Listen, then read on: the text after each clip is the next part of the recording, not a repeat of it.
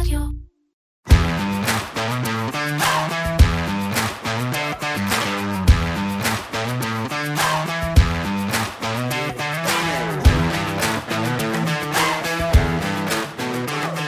שלום וברוכים הבאים לפרק נוסף של פודקאסט מנועי הכסף של כלכליסט עם האסטרטג, הכלכלן והאסטרטג הראשי של פסגות, אורי גרינפלד, אהלן אורי. אהלן שי. אני שי סלינס, והיום אנחנו בחלק השלישי והאחרון של אה, סדרת הפרקים שלנו, מפרקים את האינפלציה.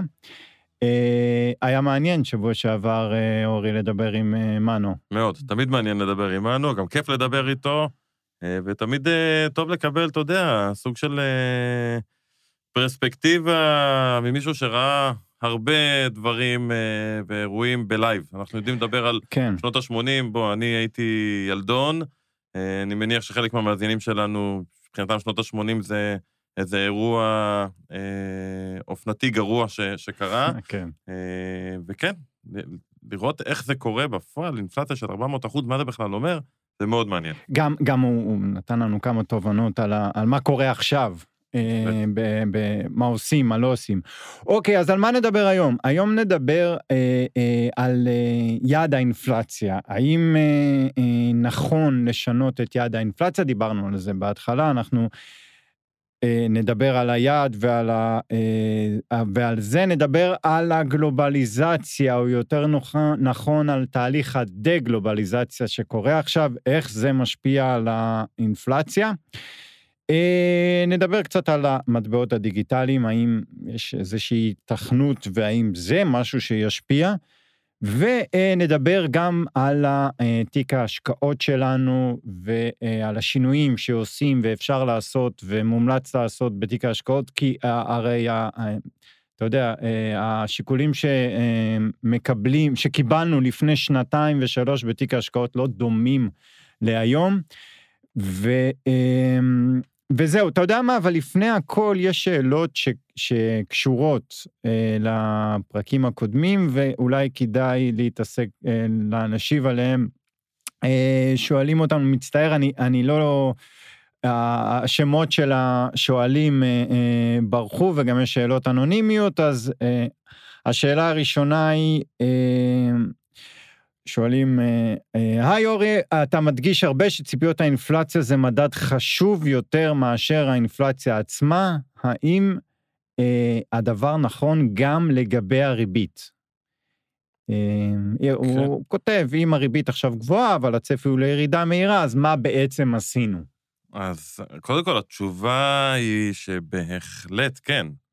בכלל, אני חושב בכלכלה, רוב הדברים שבסוף משפיעים על ההתנהגות של הצרכנים או של העסקים, אה, מגיעים מהציפיות למה שיהיה ולא מה שהיה. כי מה שהיה זה היסטוריה. אה, זה יכול להשפיע, אבל באיזשהו שלב זה כבר פחות רלוונטי. אה, וכמו באינפלציה, אם אתה מניח שהמחירים ילכו לעלות, ימשיכו לעלות, אז אתה אולי תקדים את הצריכה שלך לעכשיו. אותו דבר בדיוק בריבית. אם אני מניח שהריבית, למשל, אם ניקח את. שער החליפין, הרי פערי ריביות משפיעים על שער החליפין. אז תמיד אומרים שאם הריבית בישראל תהיה יותר גבוהה מהריבית בארצות הברית, אז כסף יעבור מארצות הברית לישראל ויושקע בישראל, כי הריבית פה יותר גבוהה, למשל, וזה יחזק את השקל. אבל בעצם מה שקורה, השאלה היא מה קורה לציפיות של הריבית. זאת אומרת, בכיוון שהשער החליפין הרי מושפע בסוף מעסקאות שנעשות. כן. אז מה שבאמת משנה זה לא כמה כסף מושקע בישראל, אלא זה הזרם של הכסף. זה תהליך שבו אנשים מוכרים את הדולרים וקונים את השקלים כדי להביא כסף לישראל, וזה נעשה על סמך ציפיות שאולי הריבית פה תהיה יותר גבוהה. אז באמת, הדברים עובדים גם פה על סמך אה, ציפיות הרבה יותר, ואנחנו רואים את זה בסוף אה, בשוק ההון, בשוק האג"ח. שוק האג"ח הוא בעצם הבבואה של ציפיות הריבית, זאת אומרת, אג"ח ממשלתית לשנתיים, בעצם מה שהיא אמורה לתת לי זה מה השוק חושב, השוק זה כמובן ממוצע של כל השחקנים, מה השוק מעריך שתהיה הריבית הממוצעת בשנתיים הקרובות, זה בעצם הסיפור. ואז השאלה שנשאלה היא שאלה מאוד נכונה, אם עכשיו הריבית גבוהה, אבל הצפי הוא לירידה מהירה, אז מה עשינו? וזה מאוד נכון. אה, אם הצפי היה, פשוט, אני חושב שזה לא הצפי כרגע, אם הצפי היה בתחילת התהליך, נגיד לפני שנה, כשהחלו לעלות הריבית, אם הצפי היה שנגיע תוך שנה לריבית של חמש, ותוך שנה וחצי נראית חזרה לריבית של אפס, אז ההשפעה עלינו כצרכנים, או ההשפעה על עסקים, הייתה הרבה יותר נמוכה או אפילו זניחה. הרי קח משכנתאות לדוגמה. אם אתה חושב שהריבית תעלה וזה באמת ישפיע עליך על התשלומי משכנתה, אבל אחרי שנה היא תרד חזרה, אז נכון, זה קצת כואב, זה לא נעים, אבל אתה פחות תשנה את הרגלי הצריכה שלך. אתה למשל לא תבטל, תמיד אני לוקח את הדוגמה הזאת, לא יודע למה, היא נתקעה לי בראש אגב. אתה לא תבטל את החוג של הילד בגלל זה. אוקיי. תגיד, אני כמה חודשים, יצטמצם אולי בדברים יותר קטנים, נעבור את זה. אה, כשאתה רואה את הריבית עולה, ואתה מניח שהיא תישאר שם תקופה, וגם כשהיא תרד, ואגב, זה מה שהיום הערכות, הערכות הן שהריבית לא תרד כל כך מהר, וגם כשהיא תרד, היא תרד מאוד מאוד לאט, אז אתה בעצם מקבל את ההחלטות שלך על סמך תוואי ריביות עתידי אחר, ואני אומר שזה מה שכולם חושבים, כי אתה מסתכל באמת על שוק האג"ח, אז אתה רואה שהאגרות חוב לשלוש, ארבע, חמש שנים, אה, בטח גם לעשר שנים, הם לא איפה שהם היו כשהריבית הייתה אפסית. כן. זה משמעותית יותר גבוה, אז כן, מניחים שאנחנו באיזשהו קרובים לשיא, והשיא הזה לא יחזיק מעמד לכמה חודשים, חצי שנה, משהו כזה, ואז הריבית קצת תרד, אבל היא לא תרד חזרה כנראה לאיפה שהייתה, ולכן קבלת ההחלטות, כן, היא מתקבלת על סמך ציפיות, אה, אבל הציפיות כרגע הן לא לאיזשהו כזה אה, עלייה מהירה וירידה מהירה, ולכן זה כן משנה. יכול להיות שהציפיות, גם האינפלציה, הציפיות של האינפלציה בשוק הן שמרניות יותר מהמציאות? אה, מטבע האדם, אתה יודע, הרי מה זה הציפיות? ציפיות זה, מבו, זה מבוסס על אנשים שסוחרים ומנתחים, ואתה יודע, עדיין ה-AI לא נכנס לשם. כן, יש המון מחקרים בכלכלה ששואלים את השאלה מי משפיע על מי. הציפיות האינפלציוניות על האינפלציה, או הפוך. הרי אנחנו כל הזמן אומרים שאם אני חושב שהמחירים, נגיד, אה, ניקח הפעם, ירדו, אז אני אדחה את הקנייה שלי, ואם אני אדחה את הקנייה שלי, כי אני אקנה בעתיד בזול יותר. אם כולם ידחו את הקנייה, אז המחירים כבר ירדו עכשיו. זאת אומרת, הציפיות משפיעות על האינפלציה. כן. Uh, מצד שני, יש גם uh, את העניין הזה שהציפיות עצמן מושפעות מהאינפלציה. הציפיות הן אדפטיביות. Uh, כשהאינפלציה הולכת ועולה, כמו שקרה בשנה וחצי האחרונות, פתאום גם הציפיות עולות. כי אנחנו בני אדם. אתה יודע, בני אדם, אין מה לעשות, חושבים בצורה ליניארית. ככה, כולם. כמה אנשים, הכלכלנים הכי חכמים שיש, אנחנו לא יודעים לחשוב על נקודות פיתול אה, בצורה טבעית. אנחנו יכולים לחשוב, אולי זה יקרה ולתת הסתברויות, אבל אנחנו לא חושבים על אה, תהליכים כתהליכים שהם לא ליניאריים, אה, ולכן כשהאינפלציה הולכת ועולה, אתה מסתכל קדימה, אתה אומר, טוב, תראו, המחירים בסופר לא מפסיקים לעלות, אני גם קדימה מניח שתהיה עוד איזושהי עלייה. אתה יכול להניח עלייה קצת יותר פחותה, עלייה יותר חדה, אבל בסוף מה שקורה לאינפלציה בפועל, יש לזה השפעה מיידית על הציפיות, ורואים את זה בשוק מאוד מאוד טוב.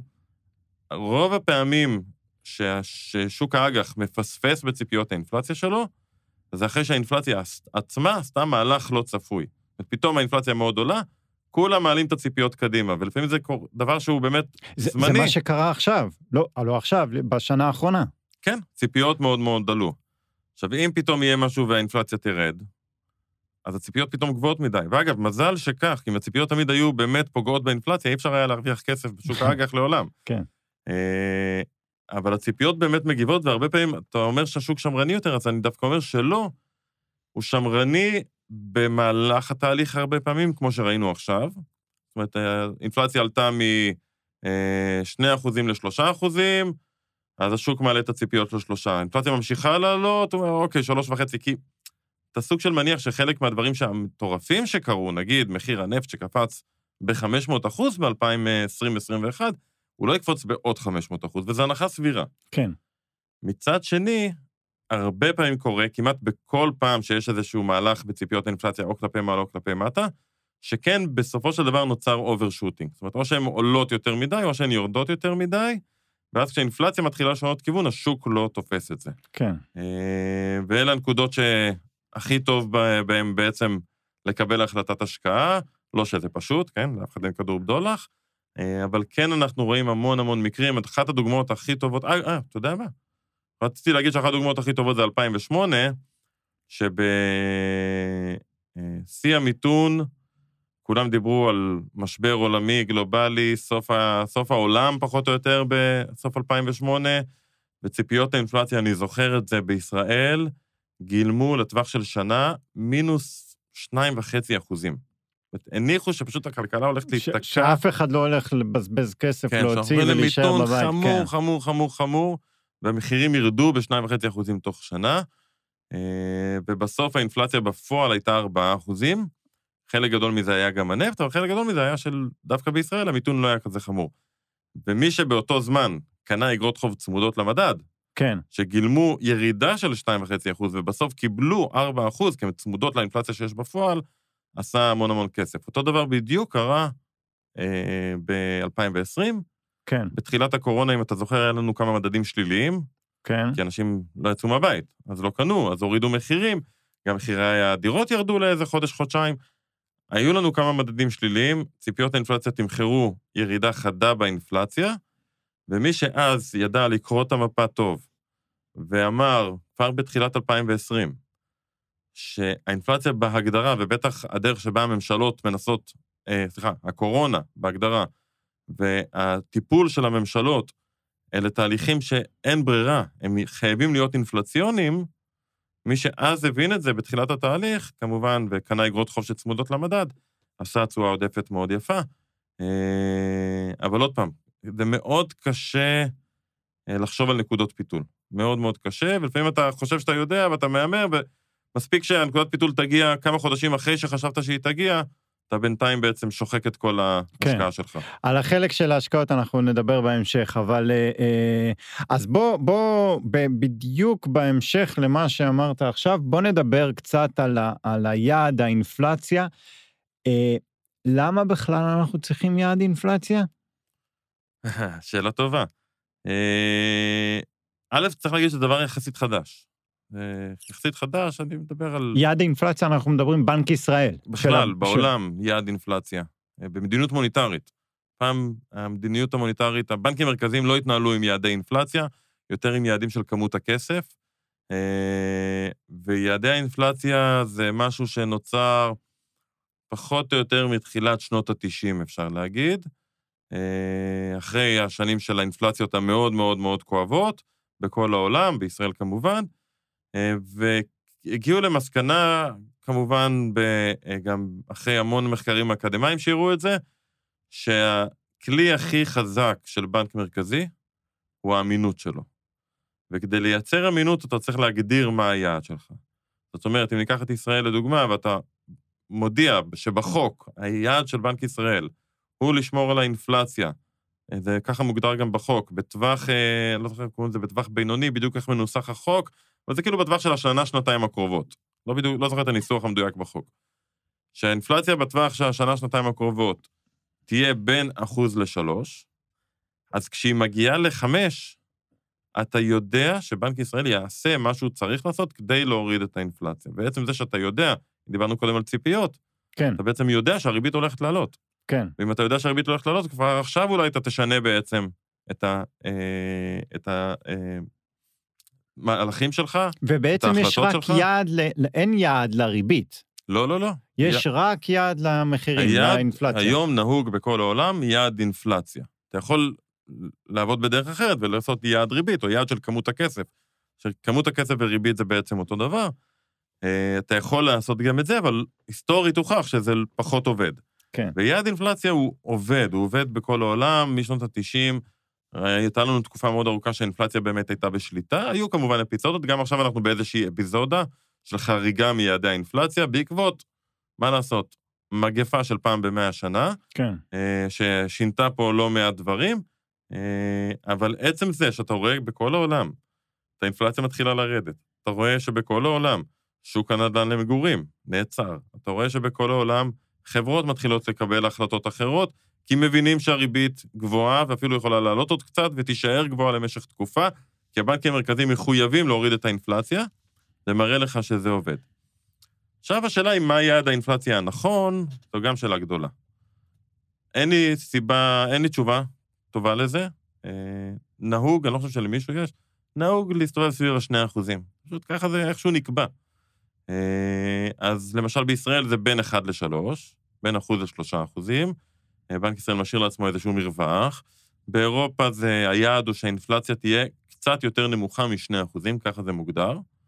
אה, והפד בארצות הברית? הפד בארצות הברית, אגב, הפד לקח על עצמו יעד עד רק לפני, אם אני לא טועה, שמונה שנים. לא היה לו יעד אינפלציה. היה לו יעד, אה, קראו לזה אה, The Dual Mandate, אה, מנדט כפול. מנדט כפול זה לשמור על יציבות מחירים, ככה זה נקרא, ולעזור למשק. ובעצם לנסות כל הזמן למצוא את האיזון בין שני הדברים האלה. כן. בשביל לשמור על יציבות מחירים, לפעמים אתה צריך לפגוע בכלכלה, כדי שהמחירים לא יעלו מהר. אז היעד של הפד היה מנדט כפול כזה של לאזן, זה היה היעד שלו. ובאמת, לפני כמה שנים, הם לקחו על עצמם יעד והגדירו אותו כיעד של 2% בטווח הבינוני. הם מגדירים טווח בינוני, אם אני לא טועה, ממוצע של החמש שנים הקרובות, או משהו כזה. אה, ואז השאלה, למה 2? אין לי תשובה, ככה התקבע. אה, מה שכן, היו לא מעט דיונים, גם בשנים שלפני הקורונה, וגם עכשיו, על האם נכון לשנות את יעד האינפלציה. לשנות, להעלות. זהו, שלא. לא? וזה, בדרך כלל כשמדברים על השינוי, ואני רואה את זה הרבה, מתבלבלים. בגלל שבנקים מרכזיים, אני לא, אני לא אומר מה כותרות בעיתונים חושבות שצריך לעשות, בתוך הבנקים המרכזיים, בתוך השיחות שיש להם, מכיוון שהעניין של האמינות, הם מבינים שזה הכלי באמת הכי חשוב והכי חזק שיש, המטרה היא לא, אם אני לא עומד ביד, אז בואו נעלה את היד כשאני אעמוד בו, זה רק יפגע באמינות. כן. אז, אז מה שווה היד הזה? זה בעצם, לא, זה מחטיא את המטרה. המטרה היא דווקא הפוכה. לבוא ולהגיד עכשיו, אני מוריד את יעד האינפלציה, מה שאומר שאני עוד יותר מחויב, ואני אצטרך להשאיר את הריבית גבוהה יותר זמן, כדי שזה בעצם יעבוד. זה okay. אוקיי. בעצם להגיד לשוק, אתם לא חושבים שאני מספיק רציני. כן. אתם לא, אתם תחזיקו אותי, מה שנקרא. עכשיו, דיברו על זה המון דווקא בתקופה שלפני הקורונה, כשהריבית הייתה אפס, הבנקים המרכזיים חילקו כסף ועשו את ההרחבות הכמותיות שלהם, בין 2010 אה, ל-2019, אה, כשכבר יצאנו מהמשבר, ועדיין ריבית אפס, ומחלקים כסף, והאינפלציה לא התרוממה. ובארצות הברית עוד זה היה בסדר, אבל באירופה היינו באינפלציה מאוד מאוד נמוכה, בישראל היינו באינפלציה אפסית. תחשוב שהיינו באינפלציה שהיא מתחת ליעד של בנק ישראל, במשך שנים. כן, משמעותית. מה שאומר שבנק ישראל לא ממלא את תפקידו, מה שאומר שכביכול הוא צריך להוריד ריבית, אבל הוא לא יכול להוריד ריבית, כי הריבית כבר באפס. כן. ובזמנו דובר בכמה וכמה מדינות בעולם, היו שיחות רציניות בתוך הבנקים המרכזיים ודיונים, האם נכון בעצם להעלות את יעד האינפלציה. לא להוריד אותו כדי שנעמוד בו, להעלות אותו כדי בעצם להגיד לשוק, להגיד למשקיעים, אנחנו נעשה הכל כולל הכל כדי שהמחירים פה יעלו. ובעצם לעורר סוג של, אפשר להגיד, פאניקת קניות אולי במובן מסוים. טוב, אם אנחנו רוצים שהמחירים יעלו ב-4% בשנה, עדיף שנתחיל לקנות עכשיו, ואז זה יתחיל, יעשה את התהליך של העלייה באינפלציה.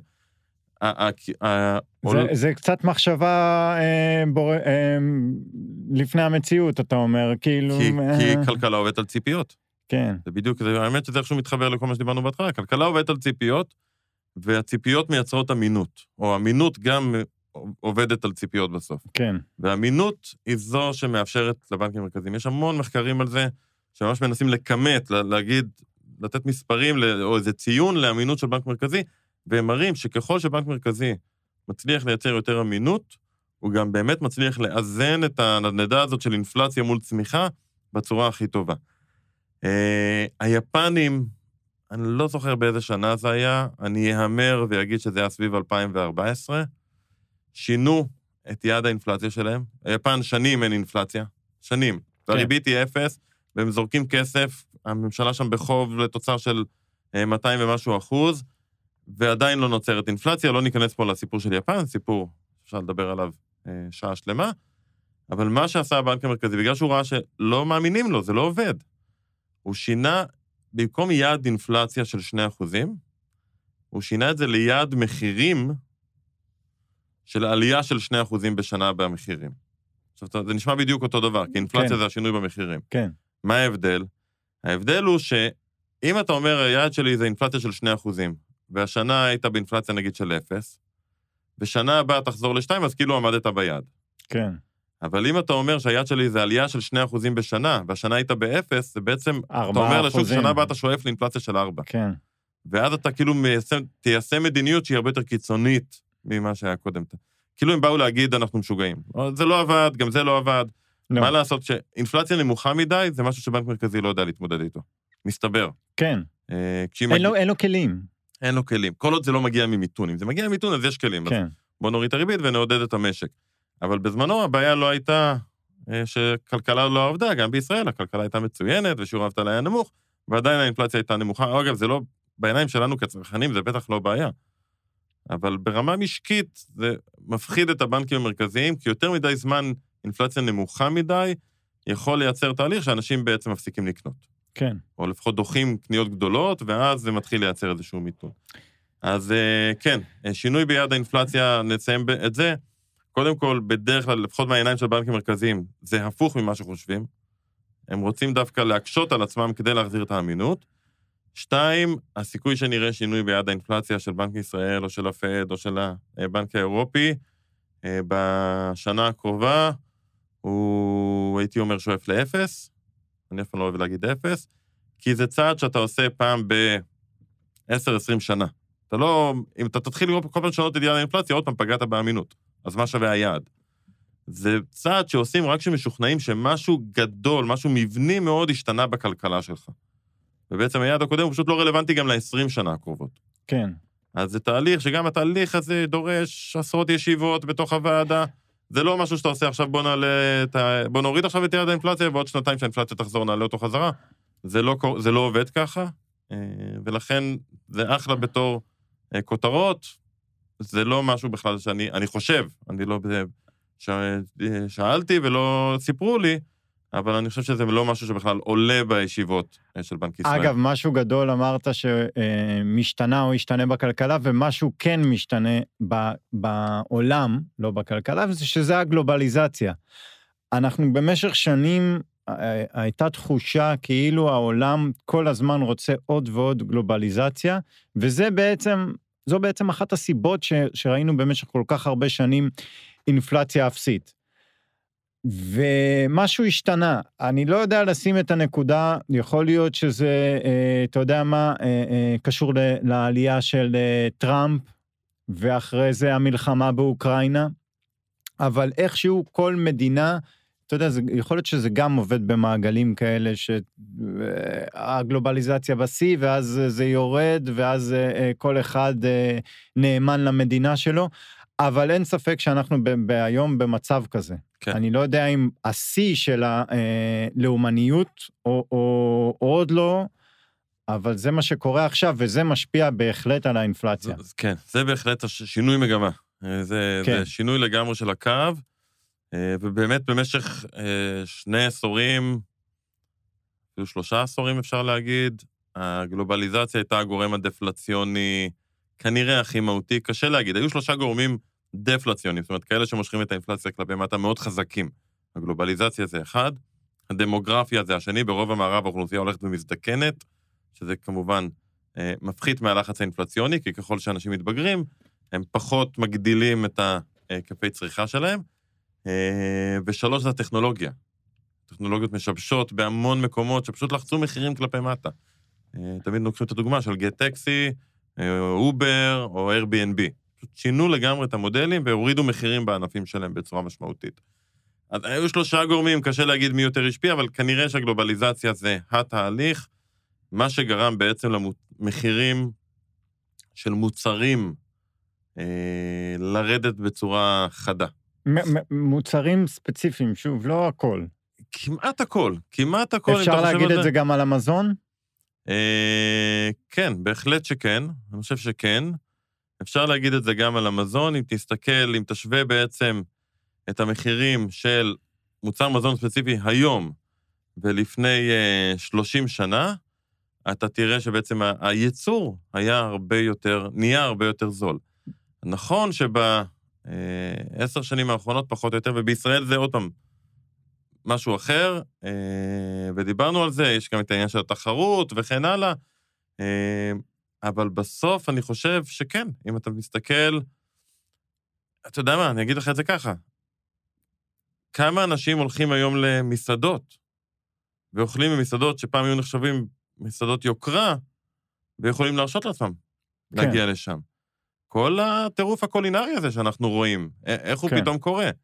אנשים, אתה יודע, כל התוכניות אה, הקולינריות שאתה רואה בטלוויזיה, זה לא סתם קורה, זה קורה כי בעצם תהליך ייצור של מזון הפך להיות זול יותר אה, ומיובא, וזה הכל הגיע בעצם בעיקר מהצמיחה אה, של סין, שהפכה להיות הבית חרושת של העולם, ובטח במוצרים. זאת אומרת, כשאני מדבר על מוצרים כמו מוצרי חשמל, אלקטרוניקה, ריהוט, צעצועים, מגבות, טקסטיל, לא משנה מה, מחירים ירדו בצורה משמעותית. כשאתה עושה השוואה של תפוח לתפוח, טלוויזיה 60 אינץ' לפני 30 שנה, על, הכי, בטכנולוגיה הכי גבוהה שיש, באותו הזמן, הייתה הרבה הרבה הרבה יותר יקרה כן, ממה שהיא היום. איפה, איפה נכנס מחירי התובלה בכל הסיפור הזה? זה גם חלק מזה? זאת אומרת שאם היום יותר קל לי לקבל את הטלוויזיה מסין, מאשר ללכת וטלוויזיה שמיוצרת אה, במדינה קרובה אליי, זה גם מוזיל. זה גם מוזיל. אה, עיקר ההוזלה, אם מסתכלים על המגמה, אז עיקר ההוזלה היה מן הסתם המעבר לכוח אדם זול. זה היה הסיפור. לכן כל הייצור הלך לסין, מלזיה, אה, דרום-מזרח אסיה בגדול. אה, זה פשוט כוח האדם, כי המשקל של כוח האדם בייצור, אה, אתה יודע, עוד פעם, זה משתנה מענף לענף, למשל בריהוט ומוצרי חשמל גדולים, אז כן, לשינוע יש הרבה משקל במחיר הסופי לצרכן. אה, אבל במוצרי חשמל, מוצרי אלקטרוניקה, כן, כמעט ואין השפעה על. השינוע פר, פר כן. מוצר אחד. אה, ולכוח האדם יש בעיקר את הכי הרבה השפעה, וחברות שייצרו בארצות הברית או בגרמניה, פתאום מייצרות בסין, הירידה בעלויות הייצור היא דרמטית, וזה מגולגל בסופו של דבר לצרכן, לא במלואו כמובן, כי החברה עושה את זה בשביל להרוויח יותר, אבל זה גולגל במשך שנים אה, לצרכן, ומה שקרה, וזה אולי החלק המעניין, אם אתה מסתכל על סל צריכה של משפחה, אז מצד אחד המוצרים הלכו ונהיו יותר ויותר זולים, זאת אומרת, המחיר שלהם ממש ירד. אתה יודע, אגב, אם תיקח את סעיף הריהוט בישראל, סעיף מחירי מוצרי ריהוט, מ-2000 עד 2020, הייתה ירידה של כמעט 50 אחוז. אנחנו אומרים שכל המחירים פה, אני לא אומר שלא יקר, השאלה אם מתייקר ומתייקר ומתייקר, מחירים של ריהוט בישראל ירדו במשך שנים. ואז ב-2020 הכל עלה בגלל השינוע. אבל כן הייתה ירידה, ואז אתה מסתכל על מש- משק בית שיש לו הכנסה מסוימת, וההכנסה כן הלכה וגדלה משנה לשנה, כי הכלכלה העולמית צמחה ב-20-30 שנה האחרונות, והצמיחה בישראל הייתה חיובית, בממוצע, כן? כן. 4 אחוזים, היו גם מיתונים, אבל ממוצע אתה צומח בקצב של 4 אחוזים, וארה"ב צומחת בקצב של 2.5-3 אחוזים בשנה, מה, שאת, מה שאומר שאתה יכול גם להגדיל את סל הצריכה שלך, אבל המחירים של המוצרים יורדים, בעצם נשאר לך יותר כסף לשירותים שונים. עכשיו, שירותים, אתה לא יכול לייבא. ואז מה שקורה, שמחירי השירותים בכל העולם מאוד מאוד עלו. זה שירותי דיור, שכמובן בעיה גלובלית, בישראל אולי חמורה יותר, אבל בעיה גלובלית. אה, זה שירותי חינוך, תראה כמה משלמים היום על אה, קולג' בארצות הברית וכמה שילמו לפני 30 שנה. כן. בריאות? בריאות, אותו דבר? בדיוק, אה, תחבורה מקומית, כן. אה, ועוד ועוד ועוד. ונוצר מצב שבעצם שיר- מחירי השירותים כל הזמן עלו, כי הם יכלו. זאת אומרת, לא כי קרה משהו שהכריח את היצרנים של השירותים להעלות מחירים, פשוט יכלו. אתה היית כי היה מוכן... לאנשים יותר כסף בדיוק. לשלם על. החוג אז- של הילד, כמו שאתה אז אומר. תמיד תיקח את הדוגמה של אה, תספורת. לקנות מכונת תספורת פה, או לקנות אותה בארצות הברית, או לקנות אותה אפילו בהודו, זה פחות או יותר אותו מחיר. ללכת לספר בישראל וללכת לספר בהודו, זה פער של מאות אחוזים, אוקיי? אה, ועכשיו יש לנו באמת תהליך של דה-גלובליזציה, וזה החל עוד לפני שטראמפ עלה, על זה טראמפ עלה בעצם אה, לשלטון אז ונהיה נשיא, כי בעצם העבודות נלקחו מהמערב ועברו לסין, עבודות הייצור של מוצרים, אה, וזה יצר תחושה של באמת לאומנות בכמעט כל מדינות המערב, זה כוח שהולך ומתחזק כל הזמן, זה דבר אחד. על זה תוסיף את הקורונה, ששכנעה, אני חושב, את רוב המדינות בעולם שלא יכול להיות שרוב המוצרים שלך, שאתה מייבא, עוברים דרך מדינה אחת, ואם שם קורה משהו, כל שרשראות האספקה העולמיות פשוט נעצרות. והמחסור שהיה פה בשנה הראשונה של הקורונה, בכל העולם, זה משהו שלא מוכנים לחזור זה עליו. בעיקר עם סין, עם הסגירה של הנמלים ו- וכל מה ש... בדיוק, והכל עובר דרך סין. כן. אה, אז אני מניח שאנחנו נראה גם פיזור של הייצור הסיני לעוד ועוד מדינות, ואנחנו נראה גם לא מעט מהייצור חוזר הביתה, שזה תהליך שהוא אינפלציוני בהגדרה שלו. כן, ויש לנו גם את הסיפור של רוסיה, שאי אפשר להקל עליו, כי גם אם מחר המלחמה נגמרת, כן, האירופאים הבינו שהם לא יכולים להיות תלויים יותר ככה ברוסיה. כן. מה שאומר. בעצם- באנרגיה, מבחינת באנרגיה, האנרגיה. כן, נדבר על האנרגיה. אה, מה שאומר שאנחנו נראה בעצם בשנים הקרובות המון השקעות באירופה, על בנייה של עוד ועוד קווים לייבא גז טבעי מנורבגיה ומסקוטלנד, ולבנות מסופים של הנזלה של גז, כדי שהם יוכלו להביא מכולות של גז אה, מארצות הברית, ואולי גם מישראל. אה, וזה עוד פעם, זה תהליך שאתה עושה המון המון השקעות באיזה דבר מסוים, ובטח תוך כדי התהליך, כשיש סוג של עדיין מחסור, אז זה גם תהליך שהוא אינפלציוני בהגדרה. ואז השאלה המעניינת פה, האם אנחנו לפני מצב עולם שבו, אם היינו רגילים להיות באינפלציה בישראל ממוצע של נגיד, אה, היינו סביב בין חצי אחוז לאחוז וחצי, ניקח את העשור שלפני הקורונה. כן, אם בעצם רמת האינפלציה הבסיסית, הממוצעת, תעלה לאזור של 2.5 אחוזים עכשיו, שאגב, זה עדיין עומד ביד של בנק ישראל, זה לא מצדיק שינוי של היעד, זה בסדר, כן. אבל זה אומר שכן, השנים הבאות לא יהיו כמו השנים שלפני הקורונה. אנחנו בסביבת אינפלציה יותר גבוהה לאורך זמן. או שמה שאנחנו נראה, אנחנו נראה מחירים של מוצרים עולים, ומחירי השירותים בעצם לא יוכלו להמשיך לעלות באותם קצבים. ואז יש פה גם עוד פעם שינוי בעצם בתוך הכלכלה, מי יותר ייהנה מהתהליך, מי פחות ייהנה מהתהליך. יכול להיות שאנחנו בסוף בדרך כלל כנראה יהיה שילוב של שניהם. זאת אומרת, גם תראה עלייה באינפלציה, וגם אתה תראה שהאינפלציית השירותים בעשר שנים הקרובות כנראה תהיה יותר נמוכה מאינפלציית המוצרים, בדיוק הפוך ממה שהיה ב-20 שנה שלפני הקורונה. אוקיי, אה, החלק הבא, אנחנו אה, לפני, שדיב, כשדיברנו לפני הסדרת פרקים, אמרנו בוא נדבר קצת על מטבעות דיגיטליים, אבל אפשר אולי לדבר על, על יותר רחב ממטבעות דיגיטליים. זה כמו שאמרת על, ה, על הקדמה הטכנולוגית שקרתה לפני כמה שנים, וזה הוריד את האינפלציה. כך גם כל מיני אה, דברים חדשים שייכנסו לשוק המטבעות העולמי, אה, בין אם זה אה, מטבעות, או אתה יודע מה, אפילו, אפילו, אה, אי אפשר לחזות איך זה ישפיע, אבל אפילו הבינה מלאכותית, איכשהו היא תשפיע על, ה, על היחסים ב, ב, ב, בעליות המחירים. האם אפשר לחזות את זה? לראות מה יהיה בעקבות ה... מאוד קשה, כי אתה לא יודע אפילו מה הכלים שבכלל יהיו אפשריים בעוד חמש שנים. בטח כשאתה מדבר על בינה מלאכותית. לא, כל יום יש פיתוח חדש בבינה מלאכותית, אה, ואתה אפילו לא יודע לחזות מה יהיו הכלים שיעמדו לבנק מרכזי, מה הוא יוכל לעשות. אולי צריך לשאול את הבינה המלאכותית. יכול להיות, כן.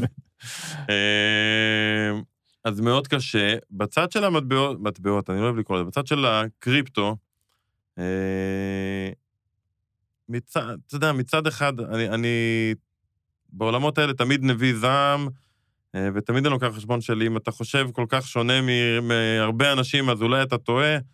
אה, אתה כן רואה בנקים מרכזיים משחקים עם הרעיון, ומחפשים את האפשרות שאולי כדאי לעשות מה שהם קוראים Central Bank Digital אה, Currency, CB. כן, אה, גם בנק ישראל. גם בנק ישראל, כן. אה, שזה בעצם, הרעיון הוא בעצם להפוך את הש... ל... להישאר עם השקל, להישאר עם השליטה על המטבע, אבל להעביר את המטבע, או לפחות שיהיה גם מטבע שיושב על רשת הבלוקצ'יין, ולא רק על הרשת הרגילה שלנו. הרשת הפיננסית שאנחנו מכירים בעצם. כן, רגע, לפני זה, אה, אה, יש הרבה ששואלים אותי את השאלה הזאת. גם ככה, כל המסחר במטבעות העולמי אה, אה, הוא דיגיטלי. זה לא אותו דבר. ההבדל הוא איפה, איפה המסחר נעשה. כשבנק ישראל מגדיל את כמות הכסף, כן, הוא לא באמת מייצר שטרות. כן. הוא אומר, אוקיי, היום יש עוד 100 מיליארד שקל בזה, משנה במחשב את המספר. כן, אה, וכשבנק לאומי מלווה לי כסף, אז הוא מעביר, לוחץ על כפתור, ואיכשהו נוצר לי כסף בחשבון. הוא לא הלך לכספומט, הוציא כסף והביא לך. בדיוק. עכשיו, מאחורי זה כן, זה מגובה בסוף בנכסים הדברים האלו, זה דבר אחד. אבל יותר חשוב, זה נעשה על גבי רשת, שברשת הזו המידע בעצם עובר, ויש מי שעוקב אחריו, הבנק המרכזי, הממשלה, הבנקים, הכל רשום. אה, כשאני מעביר כסף אה, אליך בביט, אז בעצם אני מבקש מהבנק אישור למשוך כסף מהחשבון שלי, ואז להעביר את הכסף לחשבון שלך, וזה נרשם בכל המקומות האלה. כשאתה עובר לבלוקצ'יין, הבלוקצ'יין, כל הרעיון של בלוקצ'יין זה בעצם שזה רשת מבוזרת, שלא גוף אחד מחזיק את כל המידע, בניגוד לרשת שהיום יש לנו, אלא בעצם זה מבוזר וזה מתפרס על פני אלפי או עשרות אלפי או מאות אלפי מחשבים, והמידע לא, כולו נמצא אצל גוף אחד. זה כל הרעיון של הבלוקצ'יין. ואז מה שהופך את זה להרבה יותר קשה לפריצה בעצם. בסוף, כל הסיפור של הבלוקצ'יין זה סיפור של uh, קריפטוגרפיה, סיפור של uh, הצפנה. האם, זה מעלה לי כל כך הרבה שאלות, אבל אתייחס לשתיים. א', האם בעיניים של בנק ישראל, המשמעות היא בעצם שהחשבון בנק שלך יהיה בבנק ישראל, לא בבנק לאומי. כן. אתה תוכל להלוות כסף ולהפקיד כסף בבנק ישראל, זה כן. בעצם הרעיון. כן. מה זה אומר לגבי הבנקים? מה, הם יכולים להיות מיותרים? כביכול. בנק ישראל בחיים לא יבנה משהו שיהפוך את הבנקים למיותרים. אני תמיד אעדיף לקחת, להפקיד כסף בבנק ישראל ולא בבנק, כביכול. כן. אם בנק ישראל אומר הריבית היא 4, אתה יודע, 4.75 היום הריבית, mm-hmm. תראה לי את הבנק שנותן לך 4.75. אף בנק לא נותן לך 4.75. אבל בבנק ישראל אני כאילו כן יוכל לקבל 4.75, כביכול, על הבלוקצ'יין.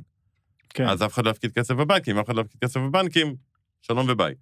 אז זה לא יקרה. זאת אומרת, בצורה שלפחות אנחנו אולי מתארים את זה היום, אנחנו לא נראה שקל דיגיטלי שיושב על הבלוקצ'יין ויושב אצל בנק ישראל, וזה לא יקרה, לא, אי אפשר לתת למערכת הפיננסית פשוט להיעלם מהמפה. רגע, אבל מה, באמת, שאלה שעלתה לי עכשיו לפני כמה פרקים, דיברנו על אה, אה אפל שעשתה saving account והבטיחה לך תשואה יותר טובה ממה, למה, למה לא האנשים לא, לא ינטשו את הבנקים? כי גם זה לא יקרה, כי בסוף אפל, אם היא רוצה להיות גוף פיננסי, היא צריכה להיות... אה, תחת הרגולציה של הגופים הפיננסיים. לא סתם יש רגולציה על גופים הפיננסיים.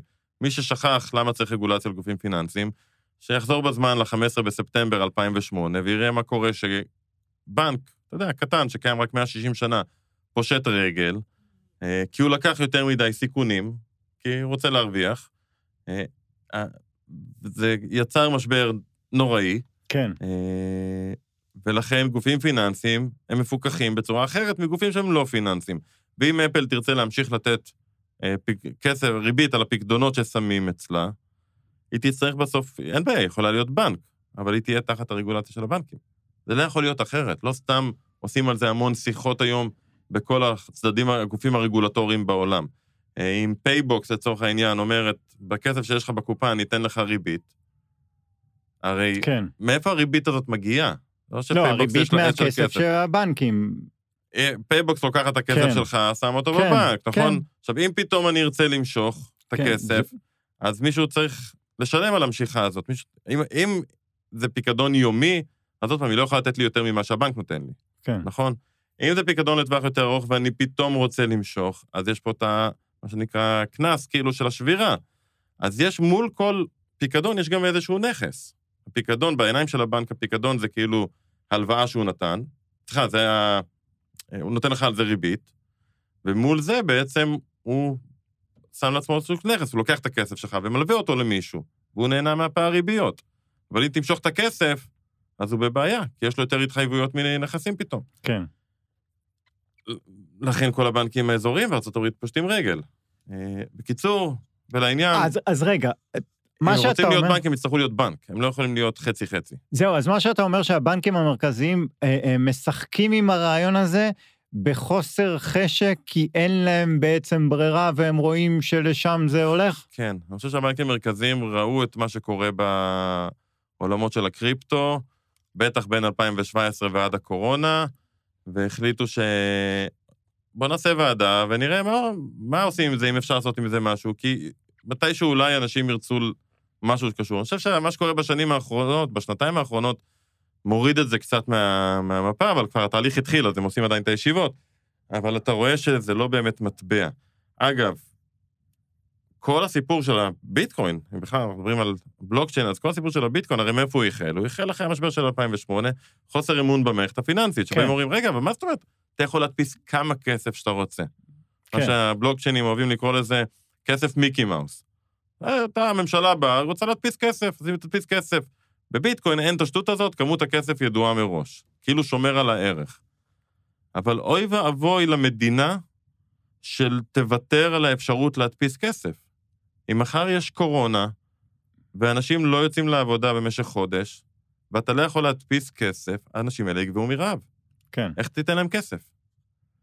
אז זה נחמד בתיאוריה שאתה מסתכל רק על צד אחד ואומר, אני לא רוצה שהמדינה שלי תוכל להדפיס כמה כסף שהיא רוצה, אה, כי זה כאילו מאבד את הרעיון של כסף, אז בשביל זה נמציא את הביטקוין, אבל אתה שוכח שאתה ממש רוצה שהמדינה שלך תוכל להדפיס כסף. ואתה ממש רוצה גם שהמדינה שלך תוכל לעקוב אחרי כל טרנזקציה שיש, מה שהביטקוין כאילו הוא סוג של, אה, אני לא רוצה שידעו למי אני מעביר כסף ולמה. אתה ממש רוצה שהיא תעקוב אחרי כל הכסף שאתה מעביר, כי אני רוצה שלמדינה שלי יהיו הכנסות ממיסים. אם לא יהיו לה הכנסות ממיסים, היא לא תוכל לשלם למורים. אז אולי אני פה הכי בומר בעולם, וזה לא שהמערכת הפיננסית היא מושלמת, אבל הסיפור של הבלוקצ'יין הכי... בטח לא פותר אותו, והוא כן. יוביל להרבה יותר בעיות מאשר אה, פתרונות. אה, נשארו לנו ממש כמה דקות לסיום ה... אה, בוא נדבר קצת על התיק השקעות, כי בכל זאת, אתה יודע מה, דיברנו על זה בהתחלה, על איגרות חוב צמודות מדד בכלל, לא רק בהשקעות, גם בלקיחת הלוואות. כל העולם הזה עכשיו השתנה. היום אתה, אתה הולך לקנות רכב, אף אחד לא יציע לך לקנות רכב, קח 0% ריבית, כמו שהיה לפני שלוש שנים, יהיה בסדר. כן. הרי אה, מה זה 0% ריבית? שהחברה עצמה יודעת שהיא יכולה לשלם לך את זה והיא עדיין מרוויחה. כן, כן. חברות היום זה, זאת סוג של חברות אשראי. כן, תמיד. מה שקורה, קודם כל בעקבות העלייה של האינפלציה ושל הריבית, זה בעצם שבאמת כל העולם של מצד אחד פקדונות, או קניית, או השקעות, ומצד שני הלוואות, השתנה לגמרי. בואו קודם כל נגיד שכשמדברים על אה, השקעה באגרות חוב, צמודות ולא צמודות, חשוב לי כן לה, להעביר משהו. איך אני בעצם מבין מה זה ציפיות אינפלציה? אם אני מציע לך אה, להשקיע באג"ח לא צמוד, והוא נותן 4% בשנה, ואג"ח כן צמודה, נותנת אחוז בשנה פלוס האינפלציה, מה שאתה מבין זה בעצם שהציפיות אינפלציה בשוק הן 3%. כי זה מה שמביא אותך לאדישות. אם כל השוק יחשוב שהאינפלציה היא יותר מ-3%, אז כולם ירוצו לקנות את האגרות חוב הצמודות. כן. כי היא תיתן לך אחוז פלוס קצת יותר משלוש, אז זה יותר מארבע שיש בצד השני. ואז מה שיקרה, אם כולם ירוצו לקנות את זה, אז הריבית על, ה... על הלא צמודות תעלה קצת, כדי למשוך אה, אנשים, או המחיר שלהם ירד, הריבית על הצמודות תרד קצת, וזה יחזור לאיזון. אז הציפיות אינפלציה זה בעצם הפער בין הצמודות ללא צמודות. מה שמעניין בצמוד, באגרות חוב צמודות, מעבר לזה שאם אתה חושב שהאינפלציה, אתה חושב שהאינפלציה תהיה יותר גבוהה ממה שהשוק חושב, אז כנראה שהאגרות חוב הצמודות ייתנו תשואות עודפות, זה שגם נותן לך סוג של ביטוח. בעיקר בטווחים הקצרים, אגרות חוב לשנה, שנתיים. בתקופה כזו, גם אם הציפיות בשוק דומות מאוד לציפיות שלך, זה נותן לך סוג של ביטוח. כי אם מחר יוצאת איזו כותרת בענייני רפורמה, ופתאום הדולר מתחזק, והדולר מתחזק אומר עלייה בעצם באינפלציה קדימה, אז האגרות חוב הצמודות מגנות עליך במובן מסוים. זאת אומרת, אתה בעצם סוג של קונה ביטוח מפני הפתעות אינפלציוניות. עוד דרך לעשות את זה... אז זה דרך אחת. אפשר להגיד שהן איגרות חוב יותר תנודתיות מאשר איגרות חוב שהן לא צמודות? הרבה פעמים כן, כשיש שינויים באינפלציה. בדיוק. כן. כמובן... אם אני אומר, תשמע, יש חוסר ודאות ענק בשווקים, ויכול להיות שציפיות האינפלציה ירדו פלוס מינוס או יעלו 2 אחוזים. בדיוק. בעייתי. בעייתי, אני לרגע לא אומר שזה תמיד מצליח. זאת אומרת, אם, אם בסוף האינפלציה תהיה פחות ממה שציפית, אז האגרות חוב, חוב הצמודות ייתנו לך תשואה אה, פחותה מהאגרות כן. חוב השקליות. כן. לכן אמרתי, זה כמו לקנות ביטוח. כשאתה קונה ביטוח, אתה משלם על שקט נפשי. כן. אבל אתה משלם, אתה מפסיד כסף כדי שאם יקרה איזשהו אירוע, ובעולם של היום, אה, כאילו הפרמיה של הביטוח, כביכול, אנשים מוכנים לשלם אותה, גם בגלל הסיפור של הדולר שקל, בגלל הרפורמה, וגם בגלל שאנחנו בתקופה של, פה כל יומיים אנחנו שומעים על העלאת מחירים. אה, עוד דרך להגן על תיק השקעות שלך מפני אינפלציה, זה לקנות אה, מניות. עכשיו, כמובן מניות מייצרות סיכון אחר, סיכון של שוק המניות, שהוא הרבה יותר תנודתי, אבל בסוף כשאתה קונה מניות, אתה בעצם משקיע בחברות הרי, וחברות הן חברות ריאליות. כשאתה אומר אינפלציה, מה אנחנו אומרים? שהמחירים עלו. מי מעלה את המחירים? החברות. כן. אז אם יש אינפלציה, בסוף זה אומר שהמחירים עלו, זה אומר שבעצם גם חברות שומרות על הרווחיות שלהן. כי הן מעלות מחירים כדי להעלות את הצד של ההכנסות. עכשיו, כמובן שזה לא מתחלק אה, או, אה, באיזשהו פיזור אחיד, כל החברות כולן שומרות עליי מפני אינפלציה. אם יש אינפלציה שמגיעה מהנפט, אז חברות בסקטור האנרגיה כנראה יעשו יותר טוב, כי מחיר הנפט עלה, אז המצב שלהם ישתפר, וחברות יצרניות שהנפט הוא חומר גלם אצלם, יסבול, יסבלו. כן, באופן כללי, מדדי, מדדי המניות, הם נותנים איזושהי שמירה ריאלית על הכסף, זאת אומרת, שומרים במובן מסוים מפני האינפלציה, ופה אפשר לעשות גם יותר ניתוח פנימה ולהגיד, אוקיי, החברה הזאת, נגיד בסקטורים שהם סקטורים מאוד uh, תחרותיים, כמו חשמל ואלקטרוניקה, אז קשה יותר להעלות מחירים, כי יש לך המון תחרות. בסקטורים שהם סקטורים עם פחות תחרות, יותר קל לך להעלות מחירים כחברה. ואז אם יש עלייה באינפלציה, ואפילו חומרי הגלם שלך מתייקרים, אתה מיד מגלגל את זה לצרכן. אה, אז גם פה זה יש, אפשר לעשות, לחשוב על, על כל סקטור, או אפילו על כל חברה, מי שיושב ומנתח חברה. חשוב בתקופה הזאת לראות עד כמה החברה הזאת חשופה בעצם להמשך עלייה של האינפלציה, או עד כמה היא שומרת עליי במידה והאינפלציה ממשיכה להיות גבוהה. אגב, אה, דיברנו על ההשקעות, אבל אה, אני חושב שפשוט אנחנו נמצאים באיזושהי תקופה כזו שכולם מחכים למיתון הגדול ולהאטה הגדולה, ואתה יודע מה? יכול להיות שהדבר הכי חשוב שצריך לעשות עכשיו, זה פשוט להיות חכם בהוצאות. זאת אומרת, לצמצם הוצאות איפה שלא צריך, אה, להיות צרכן יותר חכם, לבחון מחירים בכלל בחיים וביום-יום. אה, ולהתכונן ל... אתה יודע. בתקופה קצת יותר קשה. בדיוק, ש, כש, שלפי כל התחזיות תגיע. אה, כן, אנחנו כבר מתחילים לראות סימנים ראשונים. ועוד פעם, זה לא חייב להיות מיתון מאוד מאוד עמוק, אבל האטה כן, ועלייה באבטלה כן, ויהיו אנשים שיאבדו את מקום העבודה שלהם. כן. זו המטרה, זו המטרה של העלאת כן, הריבית. והשכר כן. לא ימשיך לעלות בקצב שהוא עלה בשנים האחרונות, זו בדיוק המטרה של העלאת הריבית, ואם היא לא תושג, הריבית תצטרך לעלות עוד. בדיוק. אין דרך אחרת. היא בסוף תושג, זה מה שאתה אומר. בדיוק. אה, וזה נכון, ולצמצם הוצאות, לחשוב קצת יותר טוב, לתכנן קצת יותר טוב. אגב, אני חושב שזה תמיד נכון. נכון. אה, אבל אחת כמה וכמה... אבל יש תקופות של צמיחה שאתה אומר, יאללה, נו. כן, אבל... אלה, דווקא, אגב, דווקא אלה התקופות שבהן אתה צריך לחסוך. לא, התקופות שאתה בהן אתה צריך לחסוך, לשמור כסף לתקופות נכון. הסגריות כדי לשמור על רמת חיים, אבל בתקופות האלה בדרך כלל אומרים, אה, ברור שאנחנו הולכים גם היום למסעדה. הטבע האנושי הזה, אתה אומר. כן. אה, טוב, אוקיי, תודה רבה. אה, מקווים שתרמנו משהו בשלושת אה, חלקי האינפלציה, ונשתמע בשבוע הבא.